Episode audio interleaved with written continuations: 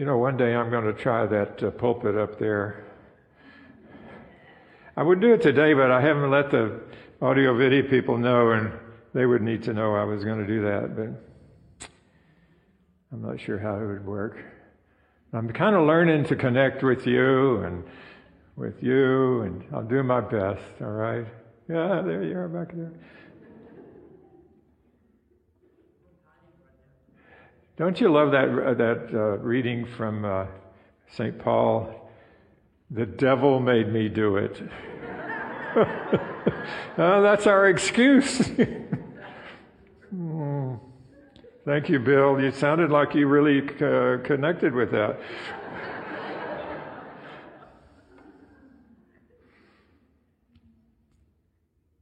Well, I have a story for you. A boat docked in a teeny Mexican village. An American tourist complimented the Mexican fisherman on the quality of his fish and asked how long it took him to catch them. "Not very long," answered the Mexican. "Then why didn't you stay out longer and catch more?" asked the American. The Mexican explained that his small catch was sufficient to meet his needs and those of his family. The American asked, "But what do you do with the rest of your time?" "I sleep late, fish a little, play with my children, and take a siesta with my wife in the evenings. I go into the village to see my friends, have a few drinks, play a guitar, sing a few songs. I have a full life." The American interrupted, "I have an MBA from Harvard, and I can help you. You should start fishing longer every day. You can then sell the extra fish you catch. With the extra revenue, you can buy a bigger boat." "After that?" asked the Mexican. "Well, after that, with the extra money the larger boat would bring, you can buy a second one and a third one and so on until you have an entire fleet of trawlers. Instead of selling your fish to a middleman, you can then negotiate with the processing plants and even open your own plant. You can then leave this little village and move to Mexico City, Los Angeles, or even New York City. From there, you can direct your huge new enterprise." "How long would that take?" asked the Mexican. 20 to 25 years, he replied. "And after that?" "Well, afterwards, my friend, that's when it gets really interesting," answered the American, laughing. "When your business gets really big, you can start selling stocks and making millions." "And after that?" said the Mexican. "After that, you will be able to retire, live in a teeny village near the coast, sleep late, play with your children, catch a few fish, take a siesta with your wife, and spend your evenings drinking and enjoying your friends." Know where you're going in life. You might find that you're already there. Isn't that a sweet story? Jesus said, "My yoke is easy and my burden is light." Yeah, right. I talked about this in the last sermon I preached. I almost decided to stop preaching after I heard Jennifer's wonderful sermon last week. Anyway, I'm going to keep trying.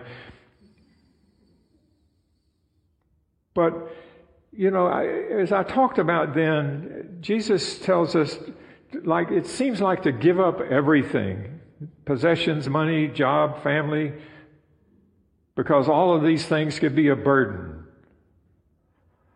Sometimes it seems that life itself is a burden. Anybody feel that way? But Jesus is not saying that life with him is without burdens, because it is. Life with Jesus has burdens, but the burden is light, he says. My yoke is easy, the burden is light. We should try it. What is the source of our burden anyway? If you have burdens, what's the source of it? You could probably name some.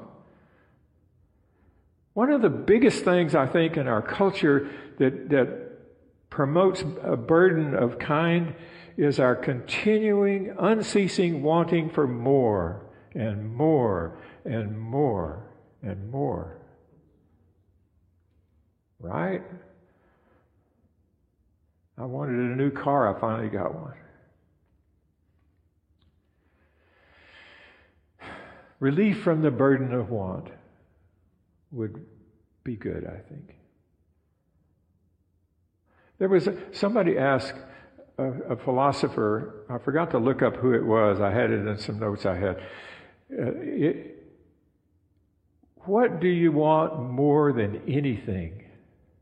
And his reply was, enough. I want enough. Wouldn't that lift a lot of burden off of us? Dissatisfaction is what we kind of suffer from. Unwillingness to see things as they truly are. Unwilling to accept the immutable law of change. Change certificates. That's another story. Unwilling to accept the law of impermanence. Nothing is impermanent. For sure, you and I are not permanent.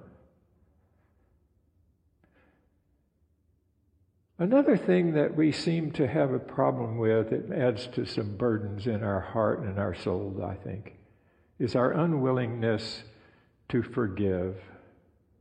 Forgiveness. Forgiveness is hard. It's not just a switch you can throw. You say, I forgive you. We say that all the time for little stuff, sometimes for big stuff. But you see, forgiveness is not for the forgiven. Forgiveness is for the forgiver. To unload from your heart and your soul something you've been holding on to. And if it's something big, you've been holding on to it for all your life. Sometimes that you need to forgive somebody that's dead. Right? Right. You do. Unload that from your heart. And let's talk about compassion. Compassion is spoken of all the time in Scripture. Sometimes we're just indifferent to others. Sometimes we pity others. And there's a distinction between pity and compassion, you see.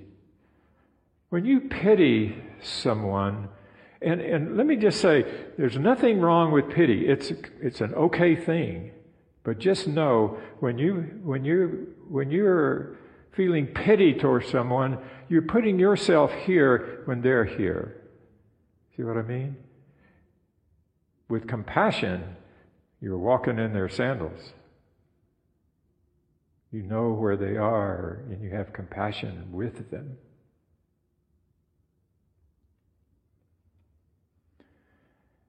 It reminds me of a phrase I heard this morning. Someone used it. It's a cliche. You hear it all the time. You see, let me think. You see a little old lady, pushing a grocery cart down the street downtown somewhere with everything she owns in that grocery cart, and you say, what do you say? Somebody say it. Go ahead. There, but for the grace of God, go I. Well, what is that saying? Huh? What are you saying? Are you saying that God's grace is greater for me than it is for her? Think about it. It's not true. So I think we'll keep on saying that phrase. I know it's just in part of our language, but when you say it, just stop for a minute and think, what did I just say? Here's another thing that I think bothers us that we carry around that we shouldn't. Does anybody know the word Schadenfreude? You know that? It's a German word. Joy over the harm or misfortune that comes to another.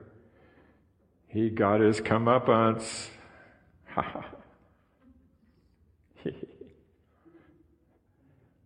You know what I'm talking about.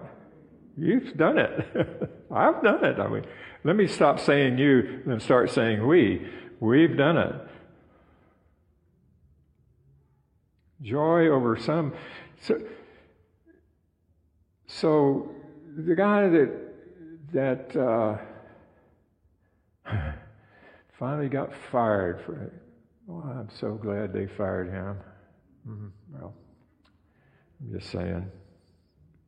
Could we replace that with something that, in the language of the Buddhist world, which I know a little bit about, there's an idea of sympathetic joy. Joy for the good fortune of another. Kind of get it? Somebody, and here's where it gets hard. Somebody gets the job that you had your heart set on getting. Can you have joy for that person? Truly joy? It's hard, you know.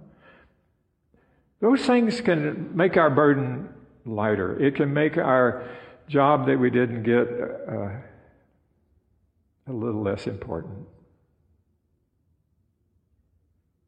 Joy for the success of another. I was watching the senior PGA Open Championship a couple of days ago. What was it, last week or week before? I don't know. Anybody watch that? No. It's golf. But anyway, so there was these two guys. Their names, I wrote it down, Steve Stricker and Jerry Kelly, were playing, and they were right up at the top at the end of the Saturday round, which is the next to last round. They were tied at the top. And they shot the same score that day. You golfers know what I'm talking about. So, and on the last day at the end, someone else won. And they finished second and third, tied. And they went off, I forgot to say, they had been childhood friends in Minnesota all their lives and played golf with each other all this time. And they went away arm in arm, just hugging one another because one of them won and one of them lost. And they were so happy. That's it. Gratitude. Can we be grateful? Can we be grateful for our very lives?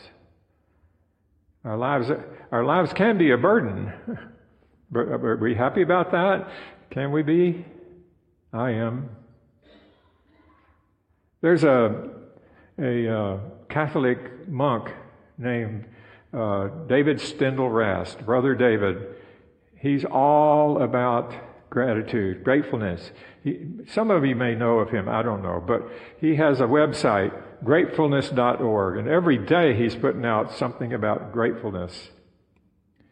And some time ago, it was some years ago, I was watching an interview program. It was called Lunch with Bokhara. I bet none of you ever heard of that.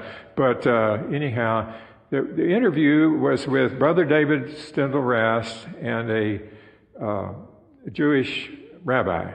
I can't remember his name. One of some note, let me just say. And they were talking about gratefulness. And he was telling the story of when he had what seemed to be a terminal disease, really, really bad, and he was near death. And he, somehow they saved his life. He survived it all. And he said, before that happened, I was grateful for a Mozart symphony. And now I'm just grateful for B flat.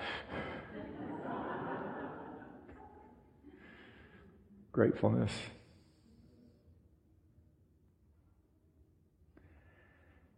A lot of people here are familiar with the 12-step program. There are 12-step programs of all kinds that meet here at this place. I just think it's a wonderful blessing that you're offering to this community. It's really, really important. Addiction may be the greatest burden you could have. Some like to say, we're all addicted to our lives. I don't know. But if you're familiar with the 12-step program, you know Reinhold Niebuhr's familiar prayer. It's called the Serenity Prayer in most cases. And I know it well, believe me. And so I got interested in kind of looking up the history of that prayer. And the prayer itself is much longer than the short version, they say, in the 12-step meetings, kind of the first part, the most relevant part for sure. But here is the original text of Reinhold Niebuhr's prayer. And it's different. It'll sound a little different to you.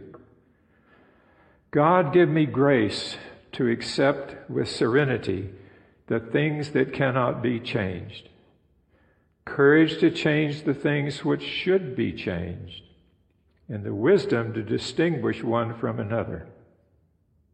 Living one day at a time, enjoying one moment at a time, accepting hard way as a pathway to peace, taking as Jesus did this sinful world as it is, not as I would have it, trusting that you will make all things right if I surrender to your will, so that I may be reasonably happy in this life and supremely happy with you forever in the next.